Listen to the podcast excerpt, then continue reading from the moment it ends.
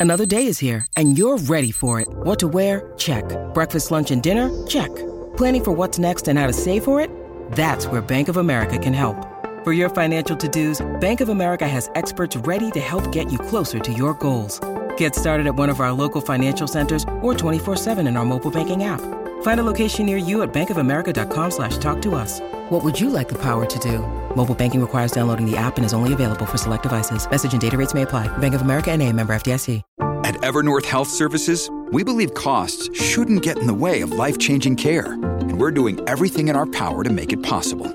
Behavioral health solutions that also keep your projections at their best? It's possible. Pharmacy benefits that benefit your bottom line? It's possible. Complex specialty care that cares about your ROI? It's possible. Because we're already doing it All while saving businesses billions. That's Wonder made possible. Learn more at evernorth.com/wonder. Capitalism Better Business for Good Life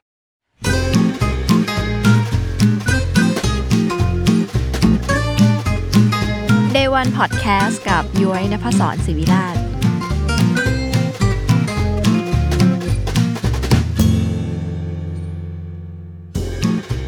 สวัสดีค่ะ กลับมาพบกับ Day One Podcast เพราะ Business ไม่ได้สร้างเสร็จภายใน One Day รายการที่เรื่องต้นทางของคน ของแบรนด์ของโปรเจกต์มาเล่าให้คุณฟังกับย้อยนภศรศิวิราชแฟนโดยยงที่รักกันเล่าเรื่องธุรกิจที่ดีนะคะ กลับมาพบกันอีกแล้ว จากตอนที่แล้วนะคะย้อยหยิบเรื่องราวของแบรนด์ Tiffany & Co เนอะเพราะว่าสนใจเรื่องราวว่าแบรนด์แบรนด์หนึ่งที่อยู่มานานเนี่ยจริง ๆ จุดเริ่มต้น Day One ของเขาอะกับวันนี้มันอาจจะต่างกันอย่างสิ้นเชิงนะคะ อย่างที่Tiffany & Co ที่ตอนที่เราเล่าให้ฟังก็คือ เป็นร้านเครื่องเขียนมาก่อน ก่อนจะกลายเป็นแบรนด์จิวเวลรี่ระดับโลกขนาดนี้นะคะ วันนี้หยิบมาอีกแบรนด์หนึ่งค่ะ ก็คือแบรนด์รถยนต์เปอร์โยที่เรารู้จักกันนะคะ น้องสิงห์หันขวาเนาะ จริง ๆ แล้วมันมีที่มาคือไปอ่านเรื่องราวเขามาจริงๆมันเจอจากไอ้บทความเดียวกันเนี่ยแหละค่ะ มันเขียนแค่ประโยคเดียวสั้น ๆ ว่า ก่อนจะเป็นแบรนด์รถยนต์จากฝรั่งเศสแบรนด์นี้ได้เนี่ยเขาเริ่มต้นจากการผลิตที่บดกาแฟบดมือค่ะนึกออกไหมมันจะเป็นถ้าใครอยู่วงการกาแฟมันจะเห็นที่บดมือที่มันเป็นแบบอ่าไม้เหมือนลิ้นชัก แล้วก็มีที่บดอันนั้นแหละค่ะคือก็คือที่บดเปอร์โยนะคะ ซึ่งก่อนหน้านี้เขาทำสิ่งนี้มาก่อนนะคะ แล้วเขาก็ทำ หลายอย่างเลยเครื่องสูบน้ำก็ทำโครงร่ม ซีดล้อจักรยานก็ทำนะคะ พอไปเจอข้อมูลนี้มาก็เลยไปค้นหาว่า เรื่องราวของแบรนด์นี้มันเป็นยังไง จากวันนั้นสู่วันนี้ที่กลายเป็นแบรนด์รถยนต์จากยุโรปที่มีทรงอิทธิพลในโลกนะคะเขามีเรื่องราวกว่า 212 ปี นับถึงตอนนี้ย212 ปีแล้วนะ ว่ามันมีความเป็นมาอย่างไง แล้วก็จุดเปลี่ยนจุดพลิกผัน หรือแม้กระทั่งว่าเขาขายรถตลอด 200 ปีได้ยังไง วันนี้จะเล่าให้ฟังนะคะ ต้องย้อนกลับไปก่อนตอนทำข้อมูลเรื่องเนี้ยแม้ว่าอ่านประวัติของแบรนด์เองก็ตามเนี่ยยุ้ยเจอข้อมูลของรุ่นรถเยอะมากจนแบบโอเวอร์เลย คือไม่สามารถจะ get to ได้ว่าแบบรถ 201 203 ดังนั้นวันนี้เนี่ยขอออกตัวไปก่อนว่าจะไม่ได้มีเรื่องราวของรุ่นรถ หรือว่านวัตกรรมของรถขนาดนั้นนะคะ แต่จะหยิบ history ก่อนจะมาเป็นรถ หรือแม้กระทั่งรถอาจจะรีแคปสั้นๆ ว่าสุดท้ายมันเกิดอะไรขึ้นน่ะนะคะ มาเล่าให้ฟังออกตัวไปก่อนเลย เพราะว่าก็ไม่ใช่ผู้เชี่ยวชาญด้านรถมาก แต่ว่าถ้าใครฟังอยู่ หรือว่าทางแบรนด์เกี่ยวกับรถฟังอยู่ แล้วอยากจะมาเล่าเอง ในรายการเดวันยินดีมากๆเลยนะคะ ซึ่งถ้ามันมีอุตสาหกรรมรถ รายการเราก็จะแบบหลากหลายมากขึ้นเนาะเพราะว่ามันจะมีแต่เรื่องแฟชั่นใช่ไหมล่ะเอาละค่ะมาฟังเรื่องราวของเดวันของเปอร์โยกันนะคะ ย้อนกลับไปอย่างนี้ค่ะ เปอร์โยเนี่ยมันเริ่มต้นตั้งแต่ปี 1810นะคะ1810 มันเริ่มจากตระกูลเขาเนี่ยจริงๆอะเป็นช่างสีคนฟอกหนัง เป็นตระกูลที่เก่งเกี่ยวกับเรื่อง ช่างหล่อโลหะ โลหะวิทยาต่างๆนะคะสองพี่น้องเนี่ยเขาก็ก่อตั้งบริษัทนี้มา มันเป็นช่วงปฏิวัติอุตสาหกรรมพอดีนะคะ ก็เป็นโรงงานหรือเป็นบริษัทที่ขึ้นชื่อว่าดูแลพนักงานดีมากนะคะ เอาจริง ๆ อย่างนี้คือสมัยก่อนเนี่ยคนเขาก็แบบทำไร่สวนไร่นาเนาะ แต่ตระกูลเนี้ยเขาสามารถระดมคนระดมคนงาน หรือดูแลคนงานให้สามารถทำเหล็กทำหล่ออะไรเงี้ย หรือแม้กระทั่งทำอุตสาหกรรมทอผ้าย้อมผ้าอะไรพวกนี้ได้นะคะก็เลยเกิดเป็น กิจการครอบครัวขึ้นมา ในช่วง 1810 นั้น ทีนี้ส่งต่อมาถึงรุ่นลูกรุ่นหลานค่ะ รุ่นหลานเขาก็รู้สึกว่าเอาสิ่งที่ครอบครัวทำมาต่อยอด มีลูกหลานหลายคนเนาะเขาก็ต่างแยกย้ายกันไปทำโรงเหล็ก หรือว่าโรงสีกันมากมาย ก็คือเป็นอุตสาหกรรมที่เกี่ยวกับธุรกิจเกี่ยวกับเหล็กทั้งหมดเนี่ยนะคะ เริ่มตั้งแต่ 1824 อันนี้ไล่มาเนาะสิกว่าปีต่อมานะคะ ก็เป็นครอบครัวที่เชี่ยวชาญด้านการทำเครื่องไม้เครื่องมือเกี่ยวกับช่างทุกประเภท ไม่ว่าจะเป็นใบมีดใบเลื่อยค้อนเนี่ยเขาทำหมดนะคะสิบกว่าปีต่อมาค่ะ มันก็เลยเริ่มมีหนึ่งในครอบครัวนั้น เขาเริ่มทำเครื่องบดกาแฟ จริง ๆ อยากจะต้องต้องบอกว่าเขามีหลายครอบครัวเนาะเหมือนถึงว่ามันเริ่มจากเออพี่น้องสองคนก่อตั้งมีลูกหลาน ครอบครัวเขาก็ทำสิ่งนี้กันมา บางก็ผลิตเครื่องจักรบ้านก็ผลิตเอ่อโรงสีบางก็ผลิตอุปกรณ์ต่างๆ แต่ว่าทุกคนอะเอาสินค้านะคะ มาขายรวมกันในแคตตาล็อกแคตตาล็อกเดียวเนาะทุกคนก็ต่าง หาสินค้าใหม่ๆหรือว่าทำสินค้าใหม่ๆก็มีบ้านหลังหนึ่งนะคะทำเครื่องบดกาแฟ ซึ่งปัจจุบันเนี่ยเขาก็โอนกรรมสิทธิ์การผลิตเนี่ยให้กับคนอื่นๆ แล้วแหละในเครือในตระกูลนะคะ แต่ว่ากระบวนการวิธีการหรือกลไกเกี่ยวกับเหล็ก เกี่ยวกับการบดเนี่ยก็ยังเป็นแบบ 200 ปีที่แล้วอยู่นะคะ ทีนี้ถามว่าไอ้เครื่องบดกาแฟมันดีงามยังไง จริง ๆ มันเป็นนวัตกรรมในยุคนั้นเลยคือเขาสามารถผสมผสานเหล็กกับไม้ออกมาได้ แล้วก็มันเป็นกลุ่ม เป็นเป็นที่บดที่แบบปฏิวัติอะคือไม่ใช่บดแค่กาแฟนะคะมันก็บดพริกพริกไทยและเกลือได้โดยใช้กลไกคล้าย ๆกัน จากการเกิดขึ้นของไอ้เครื่องบดกาแฟเปอร์โยนเนี้ยมันทำให้ผลิตภัณฑ์ในครอบครัวนี้นะคะ จากเดิมที่ผลิตอาจจะเป็นหนึ่งหมื่นกว่าชิ้นต่อปีต่อเดือนเนี่ยมันก็เพิ่มถึงสิบเท่า มันเกิดจากความต้องการของสินค้าด้วยคือ พอสินค้ามันเยอะขึ้นมีความหลากหลายมากขึ้น คนในยุคนั้นก็รู้สึกว่าเอ้ยเลยเลือกใช้ มีความต้องการดีมาสปายมันก็สอดคล้องกัน อันนี้คือเรื่องราวในปีศตวรรษที่ 18นะคะ 18xx เป็นต้นไป ทีนี้ค่ะ เรื่องราวต่อมา จริงๆ ก่อนจะเป็นยุครถยนต์อย่างที่เรารู้จักเปอร์โยกันเนี่ย แล้วก่อนที่จะเป็นเรื่องอุตสาหกรรมเหล็กต่างๆเนี่ย รู้ไหมอันนี้เป็นข้อมูลที่ได้พบและตกใจมาก แล้วตื่นเต้นมากก็คือ เปอร์โยที่ทำเหล็กเนี่ยค่ะ เขามีอิทธิพลต่อวงการแฟชั่นมาก่อนด้วย เกี่ยวกับปารีสอ่าจริงต้องบอกว่าแบรนด์นี้อยู่ที่ฝรั่งเศสนะคะจริงๆมันเป็นเมืองเล็ก ๆ อยู่ในฝรั่งเศส ที่ถามว่าเปอร์โยมีอิทธิพลต่อวงการแฟชั่นของปารีสหรือฝรั่งเศสยังไงนะคะมันเริ่มจากนี้ ในศตวรรษนั้นนะคะมันเป็นจักรวรรดิฝรั่งเศสใช่ไหมคะทุกคนก็จะแต่งตัวแบบอิลิแกนอ่ากระโปรงสุ่ม กระโปรงสุ่มนี่แหละค่ะปฏิวัติวงการ เพราะว่าสมัยก่อนเนี่ยในปี 1850 เหล่านั้นเนี่ย ผู้หญิงเวลาใส่กระโปรงสุ่มมันก็จะเป็นการใช้หวายมาสานสารซึ่งมันหนักมากๆนะคะ ครอบครัวเนี่ยเขาก็นำเสนอสินค้าใหม่ขึ้นมาก็คือทำกระโปรงสุ่มด้วยโลหะเบา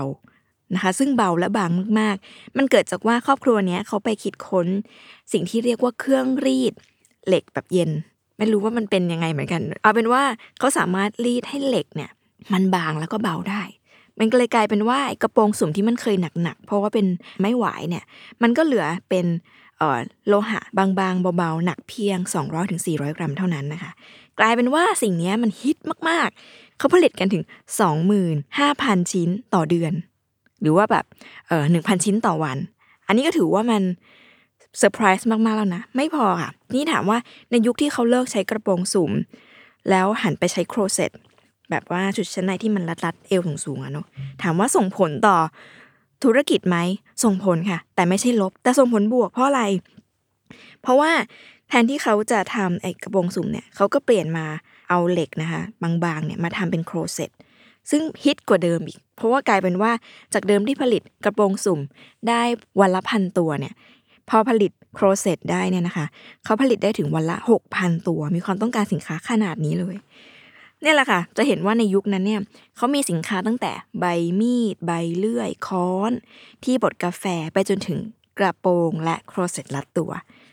น่าสนใจมากๆ ต่อมาค่ะ 10 ปีหลังจากนั้นนะคะ ในปี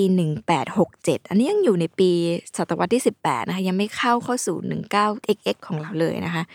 ยุคนั้นเนี่ยพอเขาทำกระโปรงสูงทำโครเซตก็ยังเวียนวนอยู่ในอุตสาหกรรมทอผ้าและผ้าแล้วก็เหล็กนะคะ รู้ไหมคะเขาทำอะไรต่อ อ่าทายถูกต้องก็คือเครื่องจักรเย็บผ้า ถามว่ามันนวัตกรรมยังไงนะคะสมัยนั้นเนี่ยก็ยังเป็นเครื่องจักรเย็บผ้าทั่วไปยังไม่ได้มีการแบบถีบจักรนะคะครอบครัวนี้เปอร์โยไม่รู้ว่าบ้านไหนนะคะเขาก็คิดค้นจดสิทธิบัตรจากเย็บผ้าที่ให้สามารถวางผ้าในด้านแนวหนึ่งเนี่ยเย็บตูดไปทีเดียวได้เลย รวมถึงคิดค้นการแบบเย็บแป้น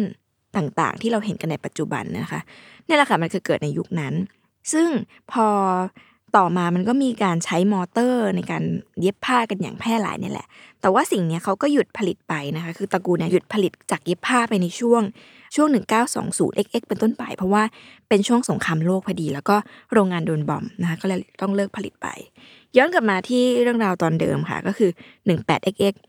หลังจากที่เขาผลิตต่างๆ นานามามากมาย ยุคนั้นนี่ยังไม่มีแบรนด์นะคะ เขาเริ่มทำแบรนด์จริง ๆ นั่นก็ปี 1870 ถามว่าทำแบรนด์ยังไงนะคะ ต้องบอกว่าพอมีสินค้าในมือมากมาย มันก็เกิดการลอกเลียนแบบ สิ่งที่เขาจะประกาศตัวได้ว่าเขาเป็นตระกูลที่ทำสิ่งนี้นะ ก็ก็เลยเริ่มใช้ตาสัญลักษณ์สิงโตอย่างที่เราคุ้นกันในหน้ารถอะนะคะ เอาสิงโตเนี่ยเป็นเครื่องหมายการค้า ซึ่งสิงโตตัวนี้ก็ไม่ได้อยู่ดีๆ ก็อยากจะใช้สิงโตนะ แต่มันคือเป็นเครื่องหมายประจำเมืองของ ของเมืองที่เขาเริ่มต้นในการผลิตที่ตระกูลนี้อยู่นะคะ ก็เริ่มมีการใช้สิ่งนี้ขึ้นตั้งแต่ร้อยกว่าปีที่แล้วถึงว่าล้ำมากๆ โดยการปรากฏของคุณสิงโตเนี่ยเป็นการแบบสลักอยู่บนใบเลื่อยนะคะ ซึ่งที่น่าสนใจก็คือว่าโลโก้ในยุคนั้นนะคะต้องไป search ดูมันสวยมากๆ เขาออกแบบโดยช่างจิวเวลรี่นะคะ คือต้องบอกว่าเขาให้ความสำคัญกับ อะไรพวกนี้จริง ๆ ตั้งแต่ไม่ว่าจะแบรนด์เปอร์โยเองหรือว่าแบรนด์ทิฟฟานี่แอนโคเนาะคือจะบอกว่าอยู่ดีๆเนี่ยการที่แบรนด์แบรนด์หนึ่งมันจะอยู่มาอย่างยาวนานได้มันคือแบบวิสัยทัศน์มันคือรสนิยมมันคือหลาย ๆ อย่างรวมกันมันไม่ได้อยู่ดีๆ ก็แบบเกิดขึ้นได้นะคะ อันนี้ก็ไปไกลละกลับมาค่ะ จะเห็นว่าในช่วง 7 60 ปีของตระกูลเนี่ยที่ทำธุรกิจเนี่ยยังไม่ได้เกี่ยวข้องกับเรื่องรถหรือจักรยานหรือใด ๆ เลยนะคะ มันเริ่มเข้าสู่เมื่อตอนปีรุ่นหลานค่ะ อันนี้เป็นรุ่นที่3เจนที่3แหละ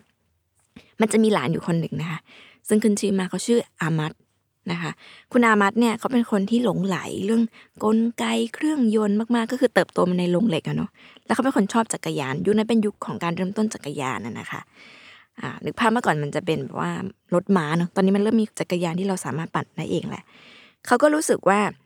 ตอนนั้นนะครอบครัวเองอะนอกจากสิ่งของที่ว่ามาทั้งหมดเนี่ยเขาก็ไปต่างฝ่ายต่างก็ไปผลิต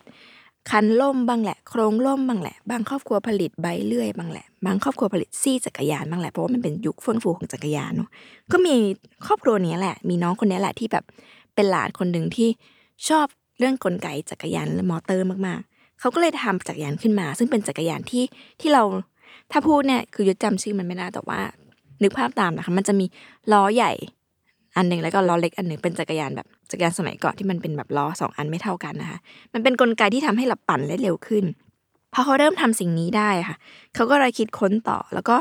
หาความรู้คือ มันเป็นการใช้ความรู้แล้วก็แบบจริง ๆ ต้องบอกว่าที่ครอบครัวเนี้ยสามารถ ผลิตสินค้าได้หลาย ๆ อย่างเนี่ยมันก็เป็นวิสัยทัศน์ของคนก่อตั้งเหมือนกัน เพราะว่า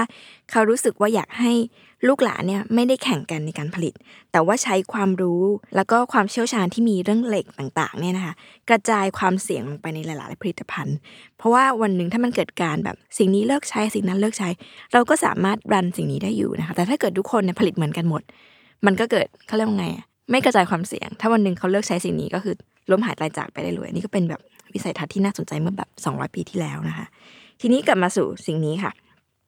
บริษัทเนี่ยเริ่มมีการผลิตจักรยานจริง ๆ จังๆเนี่ยก็คือเมื่อ 70 ปีให้หลังนะคะ โดยคุณอามัดที่เล่าให้ฟังนี่แหละ ที่เขาเริ่มจากจักรยานล้อไม่เท่ากันก่อน จากนั้นก็เริ่มมาเป็นจักรยานที่ล้อเท่ากัน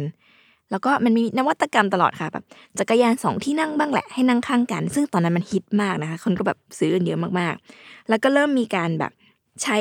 คือมันผลิตแล้วมันขายดีมาก ๆ จนคำว่าเปอร์โยในยุคนั้นเนี่ยมันกลายเป็น generic name ที่เขาใช้เรียกจักรยานในฝรั่งเศสในยุคนั้นเลย คือเหมือนกับที่เราเรียกแบบมาม่าแฟบอะไรเงี้ยพอสอิดอะไรเงี้ย ที่นู่นเขาก็เรียกปโยอะไปยืมปโยบ้านข้างๆปั่นไปหน้าปักซอยอะไรอย่างเงี้ย มันมีการแบบใช้เป็น generic name ขนาดนั้นเลยนะคะ ทีนี้สิบปีต่อมาค่ะ คุณน้องคนเดิมเนี่ยแหละหลานคนเดิมที่ทำคิดค้นจักรยานเนี่ย เขาก็เริ่ม ทดลองอะลองติดมอเตอร์นี่เขาสนใจเนี่ย ลองติดมอเตอร์ลงไปในรถสามล้อ ตอนนั้นมันก็ work ค่ะ มันเป็นการใช้มอเตอร์บวกเครื่องไอน้ำเพราะว่ามันเป็นสมัยนั้นยังเป็นเครื่องจักรไอน้ำอยู่เนาะ แล้วก็ประกอบกับรถสามล้อ แต่ว่ามันก็ยังไม่ค่อย work เท่าไหร่นะคะ เขาก็เลยค่อยๆ ขยายโมเดลกลายเป็นรถสี่ล้อบ้างแหละ เปลี่ยนจากเครื่องจักรไอน้ำกลายเป็นเครื่องยนต์สันดาปบ้างแหละ มันก็เลยกลายเป็นรถยนต์เรื่อยมา แต่ว่า ก่อนจะกลายมาเป็นผู้ผลิตรถยนต์ขนาดใหญ่เนี่ยเขาก็เริ่มจากการที่มี partner ใช้มอเตอร์ของเจ้าอื่นก่อน แล้วก็มีการคิดค้นกลายเป็นมอเตอร์ของตัวเอง ทีนี้ค่ะ นอกจากเรื่องการมาของรถจักรยาน จักรยานยนต์แม้กระทั่งรถยนต์แล้วเนี่ยย้อยเป็นคนหนึ่งอาจจะไม่รู้เรื่องรถยนต์น้อยมาก แต่ว่ากลายเป็นว่าพออ่านเรื่องเปอร์โยเนี่ย ก็พบว่าจริง ๆเขาเก่งเรื่องการผลิต รถจักรยานยนต์มากๆเหมือนกัน พอเข้าไปดูในเว็บไซต์เขาก็เลยพบว่าอ๋อเขาขายจักรยานยนต์ด้วยค่ะ ซึ่งเป็นจักรยานยนต์แบบน่าใช้อะ คือหน้าตาจะไม่ได้เหมือนแบรนด์ดังที่คล้าย ๆ เขาอย่างแบบเวสป้านะ แต่ว่ามันมีความแบบเหมือนรถ มีความเป็นสกูตเตอร์ มีความหลาย ๆ อย่างประกอบกัน ซึ่งมันออกมาก็ยังเป็นมีความเปอร์โยอยู่ก็คือ เป็นรถที่สมรรถภาพดีและแข็งแรงนะคะ ทีนี้กลับมาเรื่องราวของแบรนด์ต่อค่ะ หลังจากนั้นที่น้องหลานชายคนเนี้ยเขาคิดค้นจักรยานจักรยานยนต์ได้นะคะเขาก็เริ่มมี feedback มันก็เริ่มมี feedback จากหลาย ๆ คนรถยนต์มันขายได้แล้วแหละ มี feedback จากชาวบ้านว่า มันก็น่ารักดีนะ มันก็สวยดีนะ แต่รถยนต์ที่เขาทำเนี่ย มันหนักไปหน่อย แล้วมันก็แพงไปด้วย แล้วสมัยนั้นมันอัดถนนทันหนทางมันอาจจะยังไม่ได้ดีเท่ายุคนี้นะคะเขาก็เลยคิดค้นว่า เอ้ย หรือเราจะมาในทางจักรยานดี เอ้จักรยานยนต์ดี ก็เริ่ม ติดมอเตอร์เล็กๆ ในล้อหน้านะคะ แล้วก็จดทะเบียนคำว่า motorcycle เต้หรือเปล่ามันอ่านว่ายังไงในภาษาฝรั่งเศสนะคะ ก็คือ motorcycle แต่ว่ามี t t e e อยู่นะคะ ซึ่งตอนนั้นขายดีมากหลักแบบหลักร้อยคันต่อเดือนเลย ยุคนั้นคือตอนยุคปี 1903 นะคะ คือแบบเมื่อร้อยกว่าปีที่แล้ว ทีนี้เขาก็มีการลงทุนและพัฒนากับระบบการกระแทกต่างๆ ถือว่ากลายเป็นบริษัทที่ เชี่ยวชาญด้านมอเตอร์เนี่ยมาอย่างยาวนานนะคะ ซึ่งต้องบอกว่าความดีงามของของบ้านนี้มันอย่างอย่างนี้อย่างหนึ่งคือ เวลาเขาผลิต แม้ว่าเขาจะผลิตหลาย ๆ อย่างนะคะแต่ว่าทุกอันเขาจริงจังกับมันหมด แม้กระทั่งจักรยานเนี่ยเขาไม่ได้ผลิตแล้วก็ขายผลิตแล้วก็ขายเฉย ๆ แต่ว่าเขารู้ว่า เอ๊ะทำยังไงมันถึงจะติดตลาดอะจักรยานฉันต้องดีระดับได้รับการันตีเขาก็เลยพาจักรยานเนี่ยไปแข่งนะคะ ซึ่งมันก็คือแบบ Tour de France ใช่ไหมที่เรารู้จักกันในในฝรั่งเศสนะคะ จักรยานที่เขาทำทุกครั้งเนี่ยมันก็จะถูกเอาไปให้กับนักกีฬาใช้ แล้วพอเขาชนะอันนั้นก็มีชื่อเสียงเรื่อยมา กลายเป็นว่าจักรยานเปอร์โยหรือจักรยานยนต์หรือแม้กระทั่งสิ่งต่างๆ ที่ครอบครัวนี้ทำหรือบริษัทนี้ทำอะมันก็เริ่มมีชื่อเสียงแล้วก็ชัดเจนมากขึ้นนะคะทีนี้เรื่อยมาจนช่วงเข้าสู่สงครามโลกครั้งที่หนึ่งในปี 1917 ต้นๆน่ะนะคะ ยุคนั้นเนี่ยเขาก็ถูกเหมือนมันมันบริษัทผลิตสินค้าทั่วไปเนาะที่ทางการเนี่ยเขาก็ขอให้เฮ้ยผลิตฮาร์ดแวร์อะไรเกี่ยวกับการทหารได้หรือเปล่า ตัวครอบครัวเบอร์โยเนี่ยก็เลยผลิตใบพัดเครื่องจักรใบพัดเครื่องบินน่ะนะคะมันเลยกลายเป็นการเปิดตลาด เป็นจุดนั้นเป็นจุดเปลี่ยนที่ทำให้ครอบครัวเนี่ยเปิดตลาดไปสู่ธุรกิจการบิน แล้วก็ธุรกิจการเดินเรือ น่าสนใจมาก อันนี้ก็เป็นข้อมูลที่แบบตื่นเต้นว่า เขาไม่ได้ทำแต่รถยนต์นี่นานะคะ ซึ่งยุคนั้นเนี่ยมันคือยุค 20 ปีต่อมาหลังจากที่คุณ Armand เขาทำจักรยานเนาะก็เป็นยุคที่เขาสนใจเรื่องการแบบเดินเรือเครื่องเรืออะไรพวกนี้นะคะเขาก็เลยไปทำงานกับ partner ที่เป็นผู้ผลิตเรือยนต์เรือเร็วนะคะแล้วก็สร้างแบรนด์ขึ้นมามันคือแบรนด์ชื่อว่า Maritime p e r y o นะคะเป็นการแบบขายรถขายเรือยนต์เนี่ยแหละขายเรือหรูในสมัยนั้นนะคะ แต่ว่ายุคนั้นเนี่ยพอทำเรื่อยมาเนี่ยจริงจังแหละ แต่ว่า financial หรือว่าการเงินมันก็ไม่ค่อยดีเท่าไหร่ เพราะว่ามันก็ไม่ได้ขายได้เร็วเหมือนกับจักรยานยนต์หรือว่ารถยนต์นะคะ สุดท้ายก็ต้องยุติธุรกิจนี้ออกไป แล้วก็ไปโฟกัสเกี่ยวกับการสร้างโรงงานผลิตรถยนต์แทน ที่ในยุคต่อมาค่ะหลังจากที่ปโยเข้าสู่วงการผลิตจักรยานจักรยานยนต์แล้วก็เครื่องยนต์ต่างๆ ได้แล้วนะคะ เขาก็มีการผลิตมอเตอร์ไซค์มันมีการพัฒนามาหลาย ๆ รุ่นแหละ แต่ว่ายุคนั้นเนี่ยมันเป็นเขาเรียกว่าไงอะวิกฤตเศรษฐกิจ ในยุคปีแบบแรกๆ 1926 เนี่ย อย่างที่บอกคือ พอมันผลิตจักรยานยนต์ได้ดี มันก็เริ่มมีคู่แข่งใช่ไหมคะ มันก็เริ่มมีแบรนด์จากอิตาลีบ้างแหละ แบรนด์จากประเทศอื่นๆบ้างแหละ เข้ามาใน เข้ามาแย่งส่วนแบ่งตลาด สิ่งที่เปอร์โยทำแล้วก็แก้เกมเนี่ยก็คือพัฒนาให้รถมอเตอร์ไซค์ของเขาเนี่ยดีกว่าเดิม ดีที่สุดแล้วก็ส่งไปแข่งนะคะ อย่างที่บอกก็คือ นอกจาก Tour de France เนี่ยเขาก็ได้รับรางวัลต่างๆ มากมายนะคะซึ่งมันตอกย้ำภาพลักษณ์ของแบรนด์เข้าไป อีกนะคะมันเป็นการพลิกวิกฤตให้เป็นโอกาสอย่างแท้จริงเลย